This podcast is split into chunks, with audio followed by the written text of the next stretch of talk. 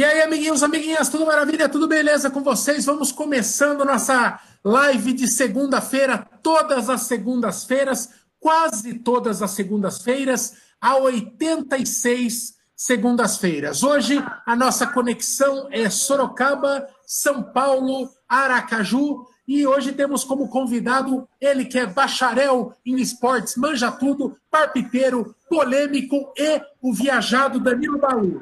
Danilo Balu que é o sinônimo da treta, Danilo Balu. Tudo bom com você? Vou te perguntar, depois um monte de gente aqui perguntando sobre suas tretas, além de querer saber. Hoje o Danilo Balu que vai contar sobre suas aventuras na Etiópia, um reduto de. É, opa! Peraí, peraí, fiz uma cagadinha aqui, peraí, deixa eu só corrigir. O Danilo Balu que passou já algumas vezes pela Etiópia e vai falar pra gente como que esses caras treinam a Etiópia, que é um reduto de super corredores. Tudo bom, Malu? Bem-vindo ao Corredores de Segunda mais uma vez. Oh, obrigado pelo convite. É, é, mais uma vez, ou seja, a segunda, acho que é a segunda vez que estou participando. É um prazer. Quando o convite foi feito, eu não pensei duas vezes. Boa noite, todo mundo. É um prazer estar aqui com vocês, Marco. Com todo mundo do canal. O Danilo, o Danilo Balu, que deixou a aula de francês para vir participar da coisa. Então, Brunão, quando você tem entrevistados que cursam francês, é porque realmente você chegou lá. Hoje o canal Corredores pode se gabar de ter entrevistados que estudam francês, Bruno. O que, que você me diz disso? Olha, eu acho que é só ele não, ele, ele não saindo a francês aí, tá bom. tá bom, tá muito bom. Ô, Mambinha, tudo bom? Aracaju tá quente, não? Tá mais quente lá que, é, que e a Etiópia ou tá, tá, tá manso aí? Ah, o Balu conhece aqui também, né? A gente estava conversando agora há pouco. Boa noite, Balu. Boa noite todo mundo aí que está acompanhando a live. É, a disputa é brava, viu? Para ver que lugar é mais quente. Aqui tem o sol para cada um também, mesmo de noite. Mesmo de noite, até de noite. E o Kiki, que olha, gente, se se o Kiki está aqui para falar com a gente, é um milagre de Deus. Eu estou editando aqui o vídeo do Kiki na 28 Praias e ele chegou muito, muito próximo do óbito. É exagero o que eu estou falando, Kiki? Tinha umas horas aqui, Kiki, que eu, que eu achei que você ia encontrar com o Nazareno. Eu, eu também, cara. Eu procurei, procurei um ET que me succionara assim para a terra, me, me tirara desse lugar, porque estava muito cansado. Mas como os amigos falam francês, bom a mim, Merci beaucoup. très bien bem. Tá bom também. O Kiki fala muitas línguas e nenhuma direito. Ô, Paulo, então, lembrando, o Brunão o Brunão tá aí já na, acompanhando o chat. Eu já também tinha pedido para a galera mandar perguntas pelo Instagram. Tem muita pergunta aqui. Mas vamos começar entendendo esse negócio. O Balu tem uma relação com a Etiópia. A Etiópia que já produziu muitos campeões. Acho que a primeira vez, me corrija, Balu, você que é, manja da história da corrida, além de tudo, mas acho que a Etiópia surgiu no mapa da corrida com o, com o Bikila, né, 1960, é, nos Jogos Olímpicos, correndo descalço, metendo 2 horas e 16 correndo descalço, e ali a Etiópia despontou, depois é, nós tivemos o Kenenisa Bekele, é, o Haile, tivemos alguns fenômenos, né? embora se fale muito do Quênia, a Etiópia é um baita expoente da corrida. E eu queria que você explicasse para começar, já não foi a tua primeira viagem, esse ano você vai voltar de novo, o que, que você vai fazer é, e como é que é? Qualquer um pode ir para a Etiópia lá treinar com esses caras, treinar na, naquele esquema de tempo com os caras. É, como é que funciona? E seja bem-vindo. Vamos. Opa, obrigado. É, não, você disse muito bem, Etiópia é um protagonista na corrida de longa distância, vamos dizer assim, 5 mil, 10 mil, meia maratona e maratona. É, surgiu realmente, vai, para o mundo foi com a Bikila, mas um, é, no, nos jogos anteriores ele, ele já tinha ido para finais, ele, ele, não, porque não tinha ido, né, o Bikila, mas os atletas que, que foram aos Jogos Olímpicos foram às finais. E aí hoje eles dominam principalmente na maratona feminina. Assim, a gente pode dizer que 90%, se a gente pegar os 100 melhores tempos na, nos 42, é, 90% desses tempos, já 90 dessas marcas no masculino e no feminino estão divididas entre Quênia e Etiópia. O Quênia domina no masculino, seguindo, seguido por perto pelo, pelo Etiópia, e no feminino é uma inversão. Etiópia lidera, seguido pelo Quênia. E o que eu fui lá realmente treinar com os caras. Eu queria treinar com os caras. A gente tem muita informação dos quenianos no Brasil, né? No, no, pelo mundo. Você tem documentário, tem livro, artigo, é, vídeos no YouTube e muito pouco sobre a Etiópia. Então eu falei, bom, se eu quero aprender com os quenianos, que são os melhores do mundo, eu já tenho material, eu consigo. Agora, para conhecer os etíopes, eu não tenho material à disposição, aí eu resolvi embarcar nessa, o, nessa aventura, vamos dizer assim. O Balu, por que, que o Quênia? Porque assim, esses caras, eles têm esses camps e você paga para passar um tempo lá, né? Bem no cotidiano deles mesmo. Por que, que o Quênia é mais destino de vários atletas europeus, norte-americanos e tal? É, até os caras de ponta querem ficar treinando com os caras e tal. Por que, que a Etiópia é, não é um destino tão conhecido? É, a estrutura é mais precária, é um país mais paupérrimo. Sim, a Etiópia é paupérrimo. Acho que está é, é, entre os 15 países mais pobres da África, que já é o continente mais pobre do planeta. Se me engano, acho que é 11 º 13 mais pobre da África. E é, o Quênia, o Quênia você é uma facilidade muito grande. Grande não, maior se você fala inglês. Tá? Eles né, todo, tem uma, dizer, um mercado, uma, um grupo ali que fala inglês. A Etiópia é muito difícil. É muito, muito difícil se virar na Etiópia por conta própria seja pela pobreza, seja porque ainda não esse mercado de corrida ainda não tá não despertou, o mercado para os amadores, né? Ainda não despertou na Etiópia. Então, a primeira vez que eu fui foi tudo muito difícil, muito difícil. Fui brigando, dei sorte de encontrar um inglês que mora lá, agora oito, nove anos, casado com o etíope, e ele foi meu elo ali. É, já não queria não, tem todo um cirquinho, tem todo né, uma mercados ali, camps, né, centro de treinamento voltado para corredores europeus e americanos. A Etiópia não.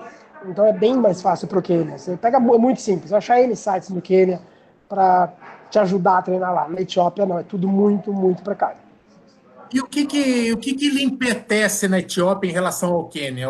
É, em, questão de metodologia, é, por que Etiópia, Balu? Cara, é, não é que eu tenho uma preferência pela Etiópia, não é bem isso. Assim, me encanta o modelo queniano, me encanta, mas assim, como eu disse no começo, é, se eu quero informação pelo Ken, é muito fácil. Você vai, abre Netflix, tem dois, três documentários. Abre YouTube, tem 20 documentários.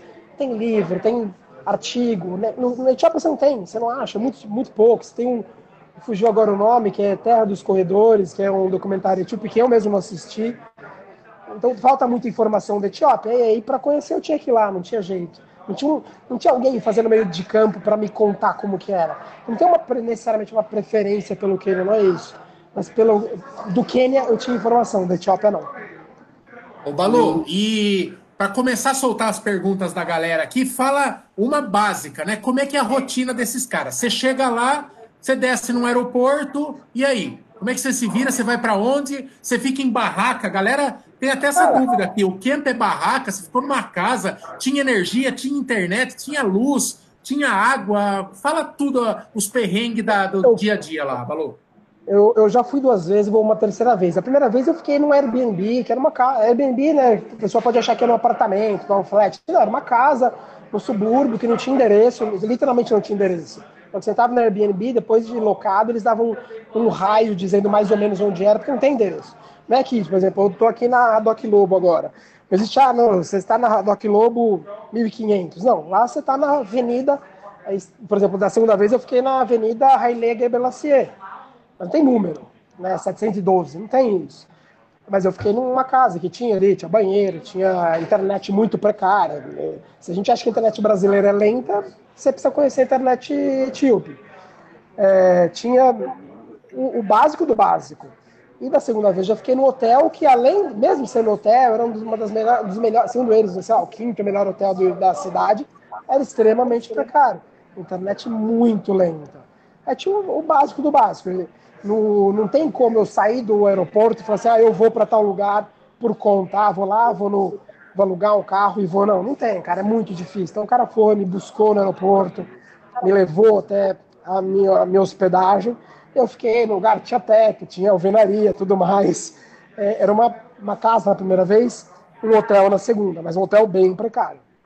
Ô, ô Brunão, pensa no, pensa no prestígio. É o quinto melhor hotel da Etiópia. A Etiópia. Deve ser bom pra caralho. Não, e, eu penso o trabalho que dá, porque assim, pra gente ir em lugar conhecido, vamos supor assim, ah, você vai lá, você tá aprendendo francês, você vai para Paris. Você tem um monte de pacote, um monte de opção, um monte de facilidade, e ainda assim já é, é difícil você se dar. É, quer dizer, é fácil você se dar mal. Você pode escolher um hotel ruim, enfim. Agora imagine lá não tem referência alguma. Você, como que você faz uma viagem dessa assim? Então, Você cara, é muito, simplesmente é, é muito difícil. Por exemplo, eu fui as duas vezes, eu não andei de ônibus nenhuma vez. Porque eles me falaram, cara, não anda de ônibus. Você não sabe, é, você não sabe qual ônibus pegar, porque vem escrito em amárico, né, que é o idioma deles. Aí não tem cobrador, você precisa comprar o bilhete antes, eles não falam inglês, então você não sabe para onde o ônibus vai, você não sabe onde tem o ponto, não tem o Waze, ou sei lá, Google Maps. É, então não andei de ônibus, não andei de truck, eles têm um bonde lá de duas linhas. E que mais? Eu só andei de táxi acho que duas vezes. É, não dá, cara, não dá para um ocidental chegar lá na raça, você não consegue. Você não consegue. você tem que ficar Eu na, já viajei. no entorno do hotel. já viajei, é, é, eu viajei bastante, eu fui para Marrocos, já fui para eu fui para Bulgária, que ninguém falava inglês, é, só que né, outro, outro padrão de vida. Já viajei bastante, cara. Já viajei para o interior de Sergipe, que meu pai é de, do interior de Sergipe, uma região miserável. Mas lá é um negócio tem a barreira da língua e da pobreza. É muito difícil. Balu, o, o una tinha- pregunta. ¿En cuál, falado en, vai lá. en cuál ciudadecinha ficou? Desculpa, não ouvi. Kiki, Kiki, eu Porque pergunto, em, você você fala de vai em um avião vai que vai para Espanha, vai para Paris e aonde onde chega em Etiópia? Exatamente, você pega o Como que chega? Como é? Como, como é lá? Co- Como, como chega no país, você disse? Sim. Ah, eu peguei um voo, na primeira vez eu fui pela. Eu ia viajar para a Alemanha, daí eu peguei um voo que tem parada em Addis Abeba, que é a capital. A segunda vez eu fiz um voo daqui para lá, tem duas opções, ou direto, ou, né, ou sei lá, preferencialmente, se não for direto, preferencialmente pela África do Sul, Joanesburgo, ou você pode ir também para o Frankfurt, mas é uma viagem bem longa. o Balu, e daí? Daí você chega na lá, casa... lá, lá onde né, chega? Como que é a questão no camp mesmo? Você chega lá, essas mesmas dificuldades de comunicação você teve lá com a galera. E lá teu amigo, imagino que não ficou o tempo todo te pagiando. Como que você que está indo aprender é só uma coisa de observação mesmo? Você não, você não consegue trocar uma ideia. Você não tem uma, uma bagagem profissional, o cara te passando dicas, efetivamente, verbalmente. Como que funciona no dia a dia para você conseguir extrair alguma coisa dessa experiência? É só no, na visualização, ver como é que eles fazem? Eles, é, as pessoas que te ajudam lá, elas têm um inglês bem precário que te ajuda a sobreviver, vamos dizer assim. É, de resto, eu sempre falo, as pessoas, elas têm que, a pessoa que quer ir para lá, ela tem que ter um mínimo de, mínimo, mínimo mesmo, de experiência na corrida. Porque o cara vai chegar lá, hoje o treino é 45 minutos leve. Não, não tem muito mais informação. Você está num terreno, é tipo um pasto, vamos dizer assim, mas tem que correr 45 minutos leve é, junto com o grupo. Então, é, não é tão difícil. Corrida, corrida é um esporte simples, né, cara? A gente tem que sempre lembrar que é o esporte mais simples que existe. Ah, o, o mais difícil de compreender mesmo são quando tem treinos de, de tiro, por exemplo. Ah, hoje ser cinco tiros de mil metros. E aí tem o percurso lá que você faz. Aí, nesse dia, você precisa de um pouco mais de informação. É, eu tinha esses guias, é, cada dia era um guia diferente, que me explicava, me falava do treino. E aí eu conseguia me virar. Ô, Balu, você que é um cara estudioso, né, gosta de se aprofundar bastante na- nas coisas, aí a gente acompanha. É, você tem voltado para a Etiópia para preparar algum estudo específico, assim, de alguma, alguma área da corrida, ou é mais por, por conhecer o país mesmo, vivenciar essa história, né? é, é mais observar, eu quero observar mais. É, é- sabe, é um país, né? Não tem como a gente conhecer, achar que em 10 dias conhece. Pode sei lá, todo ano lá acho que você vai aprender coisa nova. Dessa vez, por exemplo, na segunda vez eu consegui conhecer o, é, o Jamal, que é o terceiro, que é o terceiro tempo de, de meia maratona mais rápido da história. Consegui participar da, da Great Run Ethiopia. Então, você vai vendo coisas diferentes. né? Esse Aham. ano, se tudo der certo, eu vou para a cidade de onde vem o Bekele e, as família, e a família de Baba, que não é em Addis Abeba, é uma cidadezinha do lado. Então aí vendo coisas diferentes. Não tô desenvolvendo, vamos dizer assim, nenhum estudo, mas eu gosto de observar. Observar eu gosto mesmo, vou lá e fico observando. Legal. Malu, e, e os caras são no dia a dia, quer dizer, você sai lá para um treino, 45 minutos de rodagem lá. Dá para acompanhar os caras? Tem pangaré nesses lugares? Ou quem é lento é muito rápido? Eu lembro que eu lembro que quando o, o como é que chama o Firmino? O, o Firmino? O treinador que participou que teve lá no Quênia. Ah, ah, Ademir Paulino. É, o Ademir Paulino. O Ademir falou que pegou um táxi, pegou um Uber no Quênia, que o cara tinha o tempo melhor que, que o Ronaldo da Costa. Né? Então, assim, e era um cara que tinha que ser Uber, porque com aquele tempo no Quênia ele não se sustenta. Como que é lá, cara? Tem pangaré ou todo mundo, todo mundo é de outro mundo mesmo? Cara, é, é muito é, é, simples você saber se a pessoa corre bem lá. Se a pessoa tá correndo na rua, na rua, sabe? Ah, tô, como eu disse, tô aqui na Radoc, tô aqui no Rio Radoc, pra quem não conhece São Paulo, virei, tô na Avenida Paulista. Os caras tá correndo na rua porque você sabe que ele não corre bem, que ele é amador. É, e aí, então eu não treinava com esses caras, né? Que tem pouco corredor amador na rua, muito pouco. É, os caras que correm mesmo, correm demais, não tem como acompanhar em treinos fortes. Porém, é uma, uma característica do, do, dos melhores corredores. O melhor corredor é que tem uma variância muito grande de treino. O cara corre rápido, muito rápido, e o lento ele realmente corre lento. O que eu tô querendo dizer é que eu conseguia treinar com os caras no dia de treino lento, realmente conseguia mas no rápido você não consegue nem aquecer com os caras. Eu não conseguia aquecer com os caras no, no treino de tiro, por exemplo. Não tem como aquecer. Porque pode ser. É que eles se separam, você não acompanha. Só para situar a galera, você é um cara, pô, você é um cara rápido. Quanto, só para situar, quanto que você tem, por exemplo, no. Qual que você considera a tua distância forte? É 10K? É, no, 10K, é na 10K. meia? 10K. 10K. Quanto que você tem nos 10K? O melhor é 33, 32. Ah, 33, 32. E... Tem passo.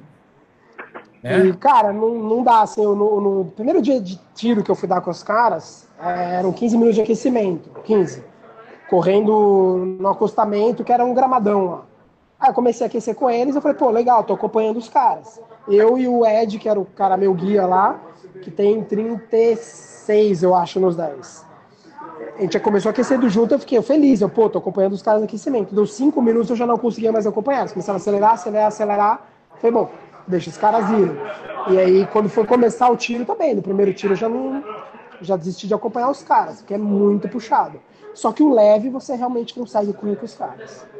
Porque é, é até gozado, né? Porque se você pegar um amador, que nem a gente, cabeça de bagre, assim, o, o, o, amador ele tem dificuldade de respeitar o leve na planilha, né? Ele quer chutar todo dia, ele acha que isso vai fazer ele melhorar. E quando você pega uns caras top de linha assim, eles respeitam o leve mais que o amador, né? Mais, mais, com certeza. Mas quando eu vou dar treino de quarta lá na USP, na pista, você fala pro pessoal que ser junto, né? Ah, tem um cara que corre em 15 e 30 e tem a menina que corre a uma hora. Uma hora não, perdão. O 5K corre para 28, 29. Fala, meu, aquece junto. O aquecimento, o aquecimento, aquece junto. Depois a gente separa.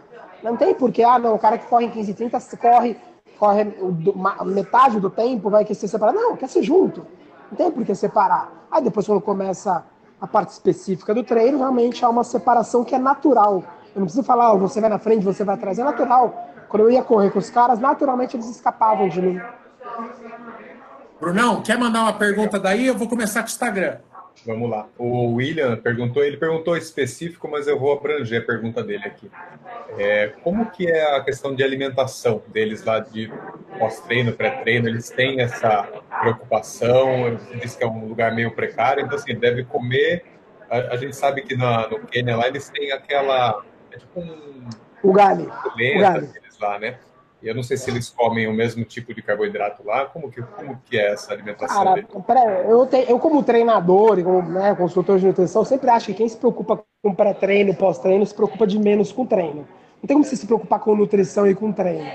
O cara que tem pré-treino, pós-treino, já, já, sei, já, já sei que tem algo de errado.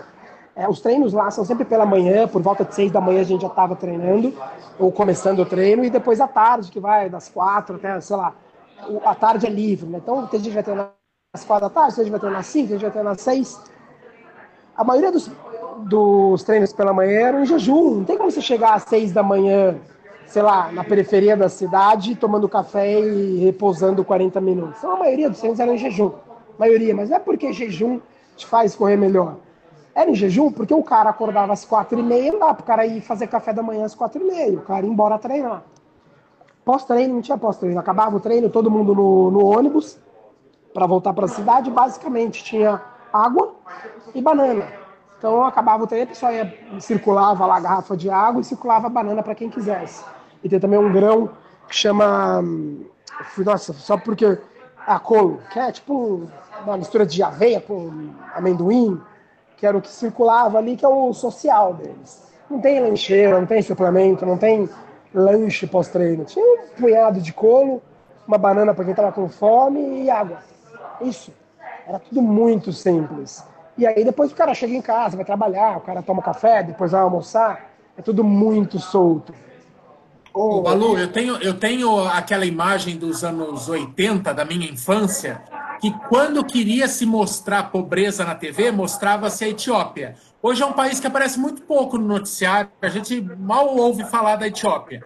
Mas eu mostrava aquelas crianças, né? Só o, o esqueletinho e era Etiópia. Quando eu era criança, quando eu era um moleque gordo comendo bem em Sorocaba, a minha mãe me mostrava a criançada da Etiópia lá, só o ossinho. Esses caras passam fome até hoje. Não tem comida para todo mundo, eles, eles comem mal. De onde que vem a energia, cara, para treinar nesse ritmo, nessa paulada aí? É, eles, cara, eles eles falam que o grão das, o grão, o combustível do um dos combustíveis do etíope corredor é o TEF. O TEF é um, um grão minúsculo, seria o trigo deles, ah, só que não tem glúten. Isso aí é um terço da fonte proteica do, do etíope vem desse TEF. E aí tem outros, uh, outros alimentos que são culturais, mas eles comem muito, muito desse TEF, como eu disse, e tem outros legumes, frutos. Um país quando é pobre, assim, eles apelam, né, a, a legumes, a, de carne é muito pouco, mas tem carne, ovos, são alimentos mais nobres.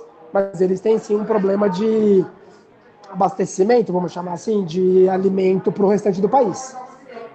E da, e, e da onde que vem a energia? Só, só essa alimentação o cara se acostuma? Eles falam que, é, eles falam que o que tira, o que dá o combustível do corredor, eles falam que é o TEF, o indira, que é o pão feito, um tipo de pão feito desse TEF, e o colo, que é essa parte social aí, que é uma mistura de aveia com um pouco de amendoim, que rola depois dos treinos. Tipo, é bem, bem social mesmo. Aquela na resenha ali pós-treino fica circulando um saco com esse colo. Ô, Balu, você é um, um ávido praticante, defensor e entusiasta do jejum intermitente. Isso aí foi fundamental para você aguentar, porque um cara como eu, que come igual um lazarento, vai num lugar desse e passa apertado também, porque não tem McDonald's para correr. É, é, o turista também acaba passando fome junto? Cara, você passa, você, faz o intermitente. O jejum intermitente é para quem tem abundância, como a gente no Brasil, nos Estados Unidos ou na Europa. O Etíope não vai chamar isso de jejum intermitente, ele fala isso de, de realidade.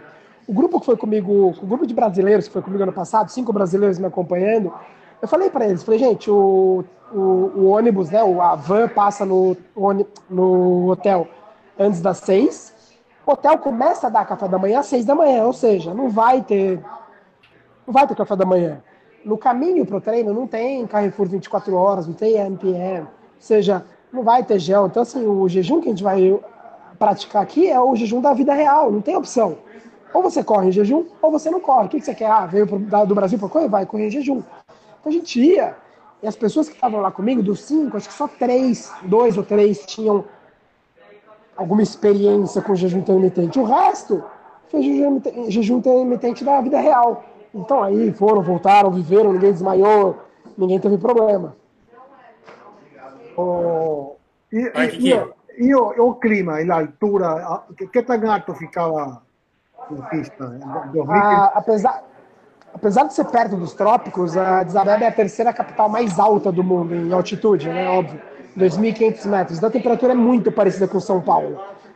É, o clima, sabe, um quebra-vento, você matou o problema. É muito tranquilo, é muito agradável.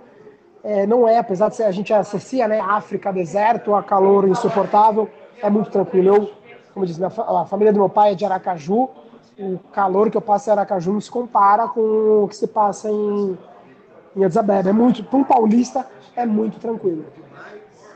Ó, tem pergunta aqui do Instagram, o Dibengues, o mito, a lenda Dibengues. Conhece, Mamba, Dibengues? Ah, esse aí é o mais famoso do Instagram. Muitos seguidores. Esse, esse, é, esse aqui é, é, mito também. E ele pergunta com, com que frequência esses caras fazem longões, Balu. E como é que é o longão dos caras? O que, que é um longão dos caras? É acima de 30? O que, que é? é... Cara, tudo, por, tudo, tudo, lá é por tempo, né? Eles só faziam um. Tem um longo que eles fazem pra, falam que é para maratona, que é um longo ritmado, aí vai para estrada. E aí na estrada e é, é maratona, né? Vai ter longo de 20, de 24, de 30, vai ter de tudo. Obviamente que ele é crescente de acordo com a proximidade da prova e ter um longo por, por tempo, que aí, ah, vamos rodar uma hora e meia no, no campo. Não tem, não tem GPS, não tem marcação, é uma hora e meia. Ligou lá, tá tempo correndo. Lembrando que um cara que corre, esses caras tão, correm quase a 3 para 1 no, asfalto, uma hora e meia é um, é um bom longo, mas se você pegar por volume mesmo, o volume não é assustador, porque eles correm mais lento no, no campo. Tem que correr que é mais fofo, é mais pesado, é mais lento. Mas, e então, como eu disse, tem o longo na estrada para quem tem meia maratona e maratona e o longo por tempo no, no campo. O Balu, o Balu, tem um documentário, mas daí eu acho que é acho que é Quênia lá no Netflix. É Quênia, eu não sei com não sei qual é. Não, é, do, é, não, sei, não sei se é esse que nós estamos falando. Aquele, eu acho que chama Gun Runners, que é a história de dois Isso. caras que tem envolvimento até com o crime, depois eles passam a correr. Mas tem uma cena lá, que eles estão reunidos lá na, na tribinho deles lá, e, e, os caras correm muito, esses dois caras, e eles estão tentando algumas provas, acho que na Europa, Estados Unidos, ganhar algumas coisas, mas a, às vezes ganha alguma, às vezes não ganha nenhuma, e a tribo chega para o cara e fala, viu, e aí, meu, vocês vão, vocês vão vir para a lavoura aqui ajudar nós ou vão ficar nessa, nesse robinho aí de vocês ficar correndo? E é uma judiação, porque os caras correm muito. Eles teriam o melhor tempo no Brasil, por exemplo. E como que você percebe que é lá? Os caras têm até uma idade assim para dar certo. É mais, é mais ou menos como a peneira do futebol aqui numa favela. Assim, o cara tem. Se o cara não der certo até tal idade, acorda para a realidade, vai trabalhar e está condenado a uma vida de pobreza. É isso mesmo? O que eu não tenho diferença do Quênia para a Etiópia nesse sentido é que o etíope Assim, por que, o treino é às seis da manhã? Porque o cara vai, treina, e depois ele vai trabalhar. Né? Mais ou menos, mal comparando, mas é como uma assessoria esportiva no brasileiro. O cara vai lá no, no parque, treinou das seis e meia até sete e quarenta e cinco, pega as coisas, vai para casa ou vai para o trabalho, toma uma ducha e trabalha. Lá é parecido. O cara treinou às seis da manhã, sete e pouco, tá no ônibus voltando para o centro e vai trabalhar. Depois, o cara que se destaca a ponto de viver da corrida, o cara continua treinando nessa pegada. Só que aí ele sai de lá, vai descansar, para depois voltar a treinar à noite. O que eu percebi é que um tem esses, esses dois modelos, vamos dizer assim, e uma diferença que você nota pro etíope é que o cara, etíope é muito raçudo, eles não desistem. Então você vai ter cara lá de 35 anos que ainda faz isso aí, porque ele acha realmente que ele ainda consegue ganhar uma prova, sei lá, em Roterdã, por exemplo. Porque a vida é tão miserável nesses países que é, é uma aposta que vale a pena. Você pensa assim, que o salário médio, não o mínimo, tá? O médio da Etiópia é 45 dólares por mês. O salário mínimo acho que é 18 dólares por mês. O médio é 45. Se o cara vem para o Brasil, não sei nem se é Rotterdam, o cara vem para o Brasil, ganha uma prova, sei lá, não sei se a Golden Run ainda paga, mas a Golden Run costuma pagar 5 mil reais de, de prêmio para um cara. 5 mil reais é tipo 1.200 dólares. Para um lugar onde o salário é 45 dólares, 1.500 é um baita de um prêmio. Então o cara, Sim. assim, vale a pena o cara insistir. Então você vai lá em, por exemplo, lá eu conheci um clube, que é um running club, uma equipe, que é só de atleta master, cara de 38, 39, 40 para cima. O cara continua treinando todo dia às 6 da manhã porque ele acha que ele ainda tem chance de se destacar. Mas assim, se o cara vai para para Espanha e ganha uma corrida bate-saco que paga 300 euros, isso daí dá 350 dólares, dá um semestre de salário. Vale a pena. Vale a pena. Então o cara insiste, o cara é muito. Então o cara. É, quando você vai treinar de manhã, tem uma galera que você sabe que dali vai descansar, e sabe que tem outra galera que dali vai para o trabalho. Isso tem, é incrível a persistência e a gana, vamos dizer, desse, do povo. Eu não sei como é que circula a informação, como é que chega a informação para eles. Aqui na região de Sorocaba tem uma cidadinha que chama São Roque, que faz vinho, o pessoal conhece, faz vinho. E tem uma corrida lá que chama Corrida de Aleluia, que deve ter sido agora, né? É, e ela dá um prêmiozinho lá em grana. E por algum motivo, todo ano, quem ganha essa corrida são africanos. E africano mesmo, não é cara que está treinando no Brasil. Os caras vêm de lá numa corrida no interior de São Paulo e descobrem e vêm morder o prêmio. E eles levam primeiro, segundo, terceiro, quarto e quinto. Todo mundo é africano. Então é muito louco, assim, né? E uma coisa que eu queria, Balu, é saber de você, como é que esses caras vêm para cá? Porque ganhando 18 dólares por mês, como é que eles juntam dinheiro para apostar, para ir para a Europa, para tentar ganhar uma prova? Aí a regra da Etiópia é um pouco diferente. A Etiópia é uma democracia, mas é aquela democracia com aspas, né? Para você sair da Etiópia, você precisa ter o visto etíope que te libera aí para, por exemplo, vamos dizer que um cara do grupo que, onde eu fui treinar queira correr a São Silvestre. Ele precisa aplicar o visto da, na Etiópia para ele poder vir ao Brasil.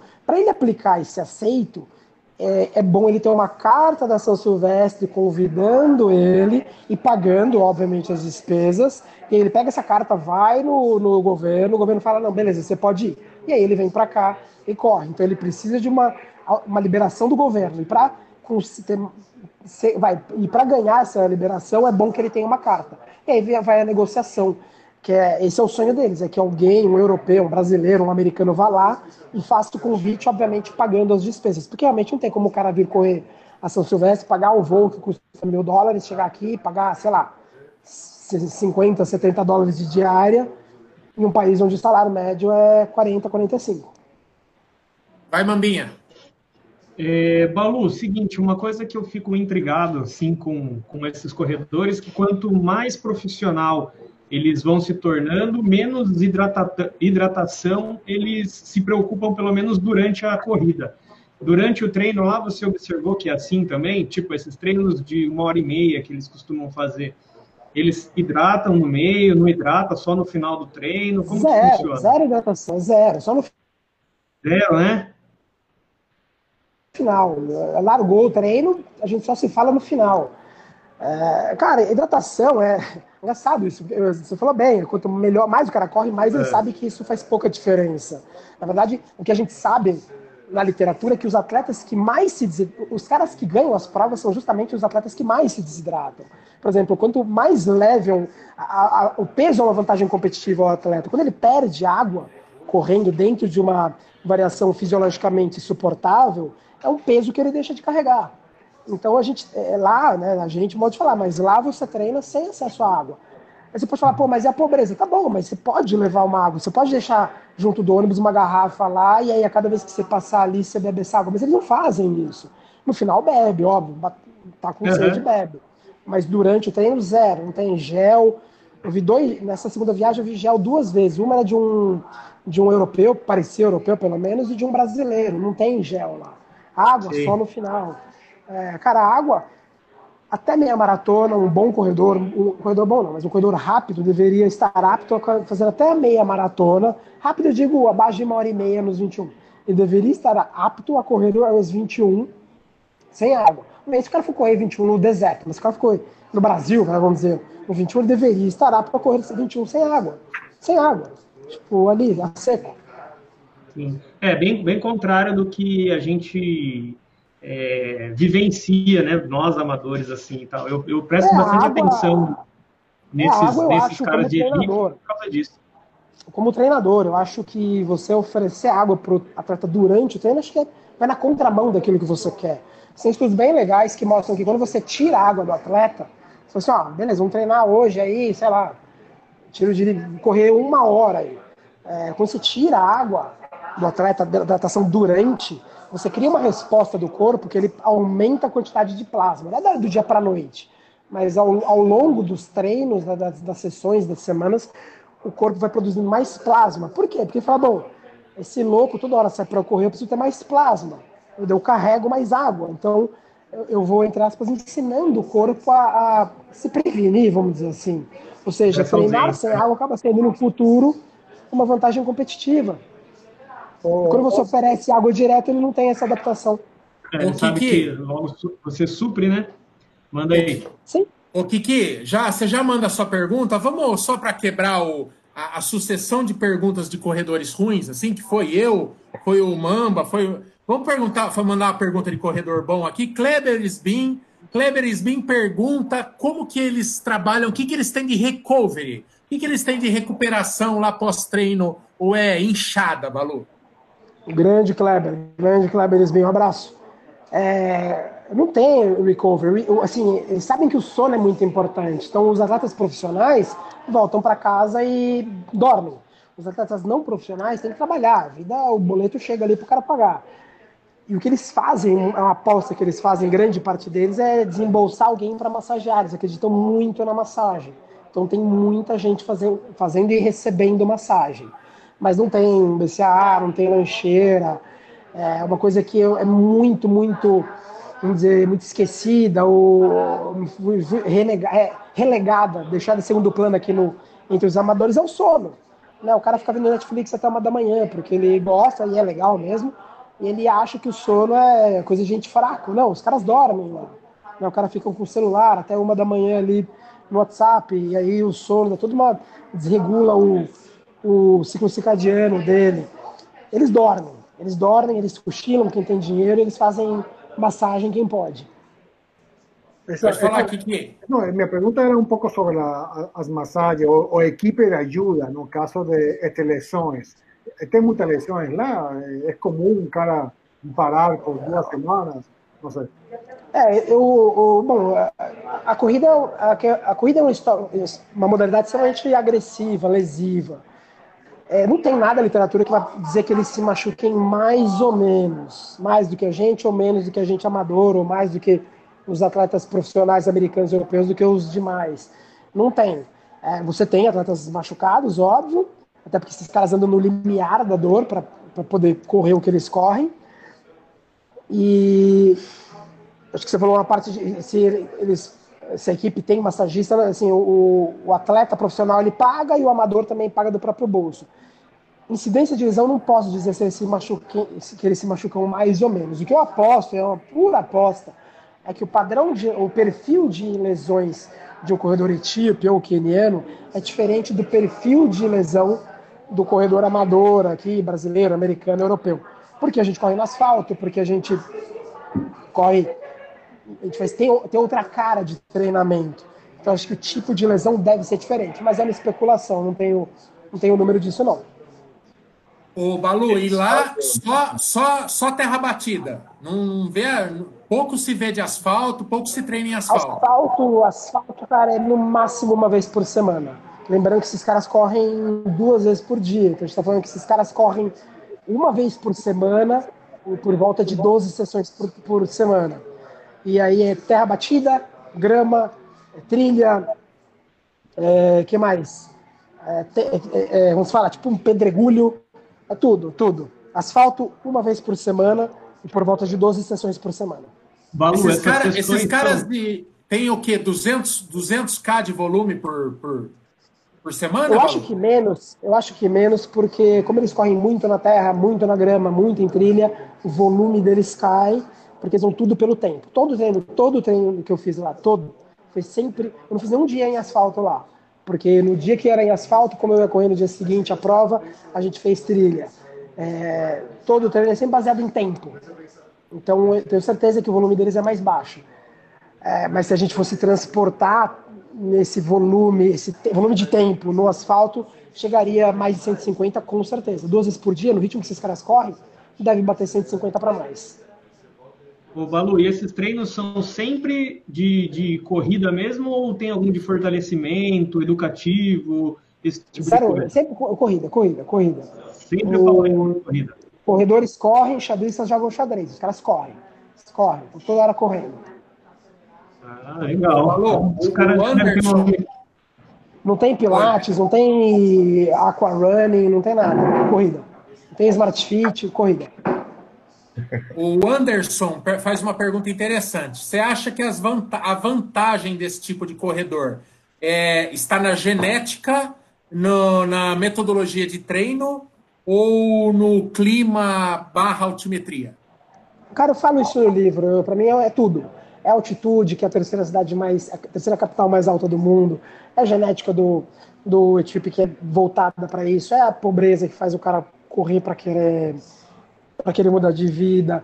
Aí tem o treino dos caras que é o tempo todo em terreno irregular, é, completo, é cheio de extremos, ou corre muito devagar, ou corre muito rápido.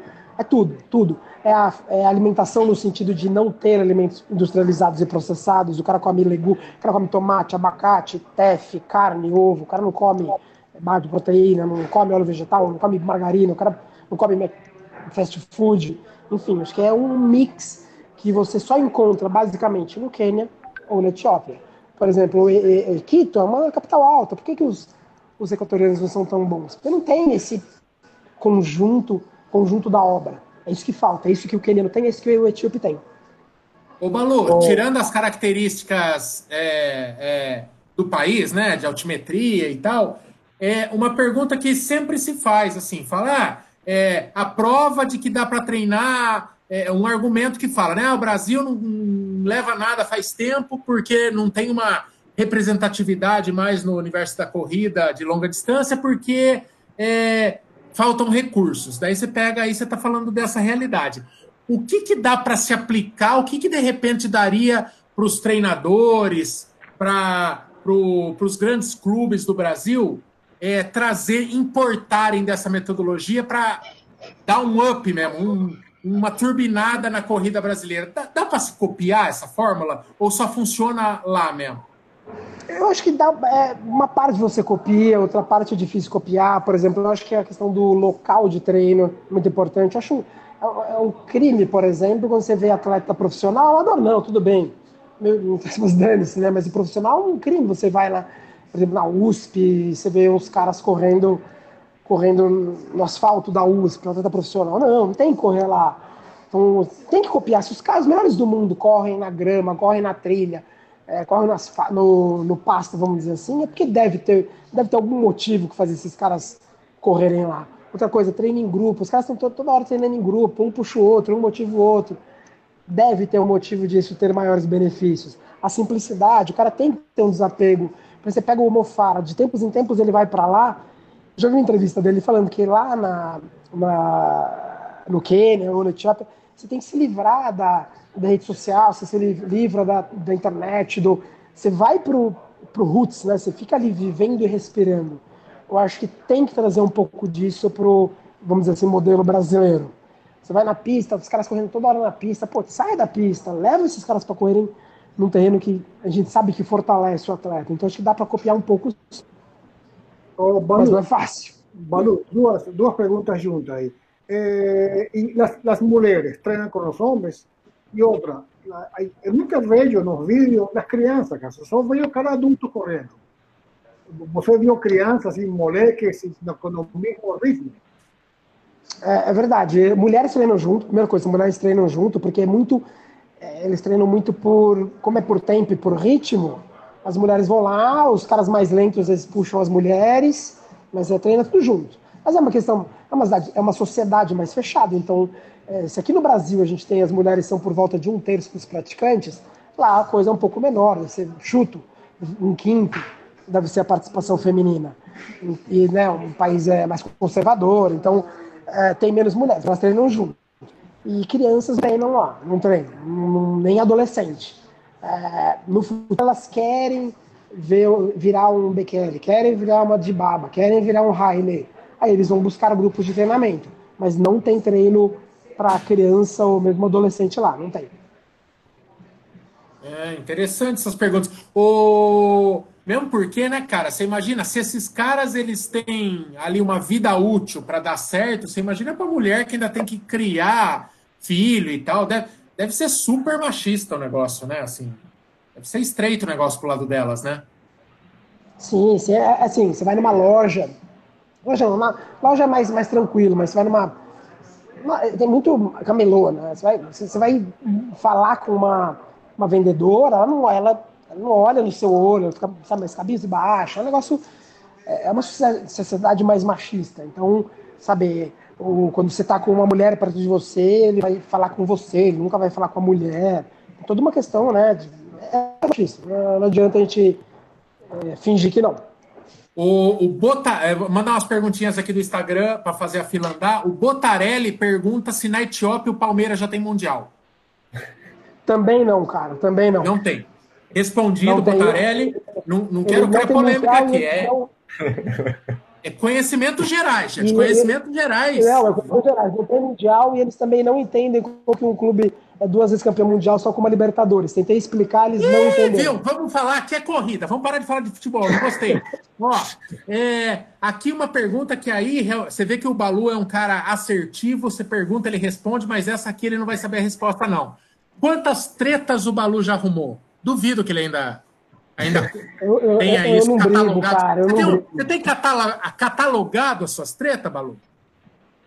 Não, não tenho, não tenho. Eu, eu, eu, não catalogo e eu não brigo com ninguém. As pessoas que brigam comigo. É, mas falando sério, o Balu, falando sério, é, é, é, polêmico, é figura polêmica, mas é muito fácil entender por que, que o Balu entra. É, se, se, você está ouvindo os últimos 15 minutos, é isso. É opinião, é, é, são opiniões que vão contra o, o lugar comum, não é, Brunão? Questão de hidratação, questão de suplementação, questão de material esportivo, questão de tênis que te dá retorno de energia. Quando você vai nesses lugares, você não tem nada. E a coisa sai, né, Balu? Então, é, na verdade, assim, são opiniões indigestas que o Balu tem, mas que tem fundamentação, meu. É, pode ser contrário.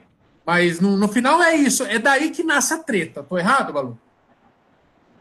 É, mas menos disso, cara. É hidratação, vamos partir para hidratação. Você pega lá o, as diretrizes de hidratação da Sociedade Brasileira de Medicina do Esporte. Tem lá, qualquer um acha na internet. Você baixa ali, sabe os autores, 15 autores. Daqueles 15, metade eu sei quem ganhou dinheiro ali de isotônico, de refrigerante, eu falo. Falo em boxe, porque eu não quero já problema com ninguém, mas eu falo, ó, fulano ganhou, aquele ali foi meu professor, também ganhou, e aí o cara vai, e olha só que coincidência, mesmo o cara que ganhou dinheiro da Coca-Cola fala que pode, de refrigerante, fala que pode tomar refrigerante. Mesmo que ganhou dinheiro de isotônico, fala que isotônico faz bem. Pô, o cara tem nem vergonha de falar isso. E aí você pega a maior obra que existe no assunto, Waterloo, do Tim Noakes, você lê de cabo a rabo, o cara vai trazendo evidência atrás de evidência que não existe nada por trás que peça que você dê, que diga ou que mostre que você deva beber água a cada 15 minutos, ou que isotônico em provas menores de uma hora e meia tragam algum benefício. E aí o cara não gosta e vem e fala que briga comigo. Fala, pô, mas você tem que brigar comigo, cara. Briga com o cara que ganha dinheiro de isotônico e vai recomendar beber isotônico. Não tem que brigar comigo. É, é uma ternura. Esse Balu é uma ternura. Vocês que estão estão querendo arrumar com ele. Ô, Balu. Aproveitando. A... Não, fala aí. Não, só o G Aleluia. Eu acho que o G Aleluia ele fala, você falou aí dos caras treinando forte, mas o que, que é forte? É um pace de quanto que esses caras rodam? Pace abaixo de 3? Não, não, não roda abaixo de 3, cara, porque assim, ó, vou te falar, dá um exemplo. Um dia eu fiz um longo lá, que era uma hora e vinte de longo. É, 20 minutos de aquecimento, daí parou, fez uns exercícios de mobilidade, e aí foi uma hora. Isso uma hora foi um dos treinos mais difíceis que eu já fiz nos últimos tempos, os mais difíceis. Cara, a gente rodou nessa uma hora. Tem que lembrar, a gente estava a 3 mil metros de altitude correndo num pasto. A gente rodou em, em uma hora 10 quilômetros. Ou seja, 6 para 1. Foi um dos treinos mais difíceis da minha vida. Dos últimos tempos, vamos dizer assim. Não tem como um cara. Pelo GPS, porque uma, uma atleta tinha GPS, uma atleta brasileira marcou, a gente correu 10 quilômetros em uma hora. Cara, foi um treino insuportável. Nos últimos 10 minutos eu tava pedindo, tava rezando, acaba logo, acaba logo. A gente terminou com 10 km em uma hora. Tem que lembrar, é, altimetria, na grama você pisa, o pé afunda, 3 mil metros de altitude, você puxa o ar, ele não vem. Esse caso não corre a 3 para 1, não tem como. Porque é muito difícil. Então é, é por isso que é por, por tempo. O treino, uma hora para mim, fisiologicamente, é a mesma coisa que foi para essa brasileira que foi para o cara que corre a 2,06 a maratona. Bom, o, tem, o nosso corpo não responde à distância, o corpo responde ao tempo fisiologicamente falando. É, eles não têm essa entre aspas, tara por, por ritmo. Não tem. Um treino que também foi muito legal e muito difícil. Eram, eram cinco tiros de três voltas lá que totalizavam por volta de 1.100 metros, menos de, menos de 400 metros a volta. Eram três voltinhas, 1.100, 1.200 metros. Ninguém sabe a distância. Se falar para o cara que treina lá, assim, quantos metros a gente correu, não sabe te dar. O que ele sabe é que a parcial deles foi, sei lá, 3 e tanto, 3 e tanto e 400. Isso ele sabe. o ritmo ele não sabe. Paulo, mas quando esse cara chega numa prova sem ter nenhuma intimidade com um GPS, com monitorar que ritmo ele está indo, é só o conhecimento sobre o corpo mesmo? Ele é, sabe. É bem isso. Se você for assistir, para quem gosta de assistir alto nível, acompanha umas provas que tem né, um grupos de africanos, africanos mesmo, né, de vários países. Eles saem correndo, eles não ficam ali olhando, ah, tô no ritmo, é tipo, ah, não, deixa esse cara aí porque ele tá 3 segundos por quilômetro mais rápido que eu. Eles ficam juntos. Aquilo é uma, entre aspas, é uma briga de rua, aquilo ali. Ele falou assim, vamos ver quem aguenta até o final. Ah, mas o cara tá olhando esse tempo, qual é o tempo dele? Ele falou assim, vamos ver quem aguenta até o final. Quem tiver mais garrafa para vender ganha, ganha isso aqui. Então, é, é, tem a percepção, óbvio, que se o cara não vai acelerar, ele não vai sair 15 segundos por quilômetro mais rápido do que ele, do que ele acha que ele consegue, mas é muito, é, é muito, muito, muito vem da percepção. Muito, muito. O Balu, uhum. você soltar um cara desse que não tem acesso a, a zero tecnologia, é só no feeling mesmo. Aí você joga ele lá, ele vai tentar sorte lá na maratona de Dubai. Não sei, ele consegue lá um, um apoio lá, ele consegue, ele é convidado, ele vai correr lá. Aí a maratona de Dubai, se o cara bater o recorde lá, ele ganha um milhão de, de, de bolsa lá. Esse cara, ele, ele nunca ele vai ser friamente calculado, tentar bater aquele tempo. Ele vai correr no limite dele, no máximo que ele consegue dar, se der, deu um recorde da prova, e é basicamente isso. Ele não tem grandes estratégias do ponto de vista agora eu tô a tanto, no a partir do 15 eu vou, vou baixar para tanto, isso não existe. O cara tá existe, sempre não existe. no máximo. É, o cara tá ali, ó, esse, esse treino, esse ritmo aguenta. Se o planta do meu lado aguenta, eu também aguento. O Balu, explica pro Michael que ninguém se preocupa com o splitzinho negativo lá, não, viu? É. viu, Balu? Deixa eu fazer uma pergunta, até é, falar para o pessoal que está no chat aqui do, do, do YouTube. Algumas perguntas a gente acaba não fazendo, porque o Balu, em outras é, em outras perguntas ele acaba respondendo o mesmo assunto, né? Então, por isso que algumas a gente acaba deixando passar, né? Mas tem uma pergunta do João Carlos Martins aqui que é interessante, que ele fala se você sentiu alguma melhora depois que você foi treinar lá.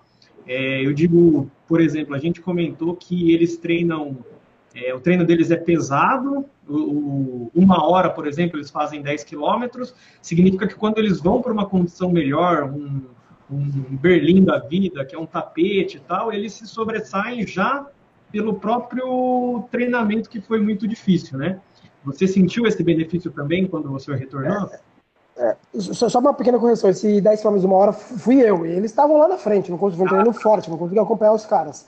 É, não, não é, fisiologicamente não tem, como, não tem como ter benefícios palpáveis ou mensuráveis de duas semanas de altitude.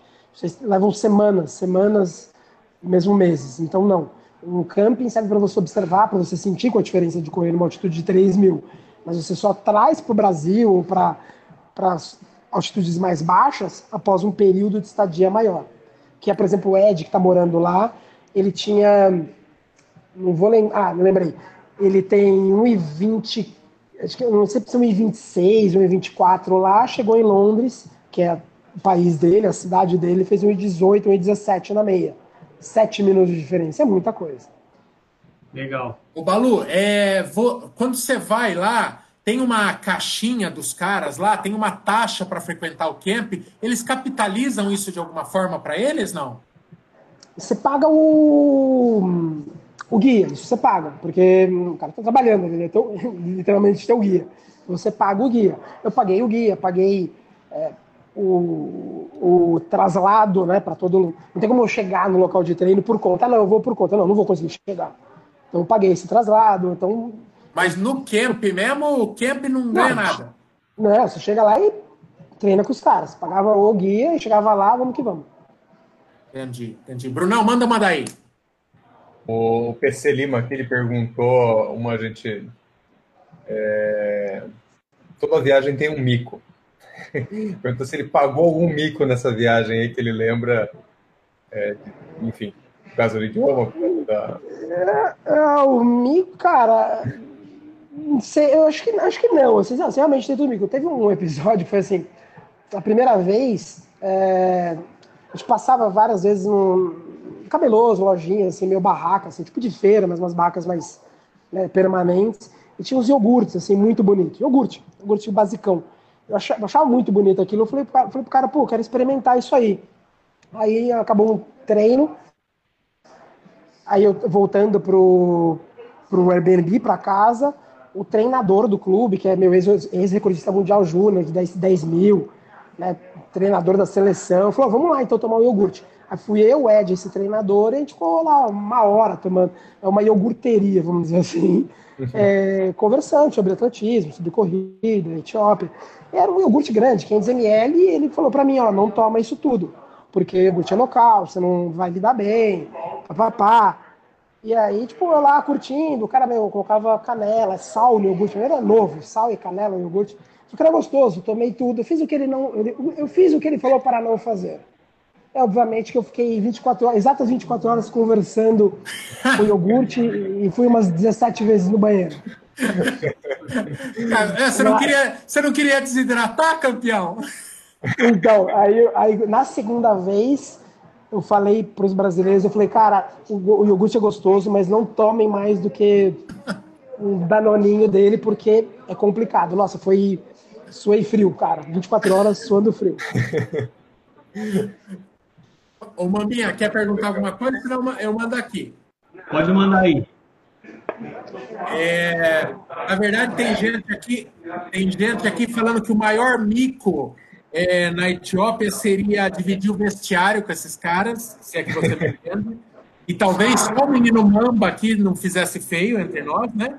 É, aí o Del Bonfi, ele pergunta como que é a relação desses caras com o tênis, Balu. Porque assim, eles treinam, imagino, com pinta lá, né?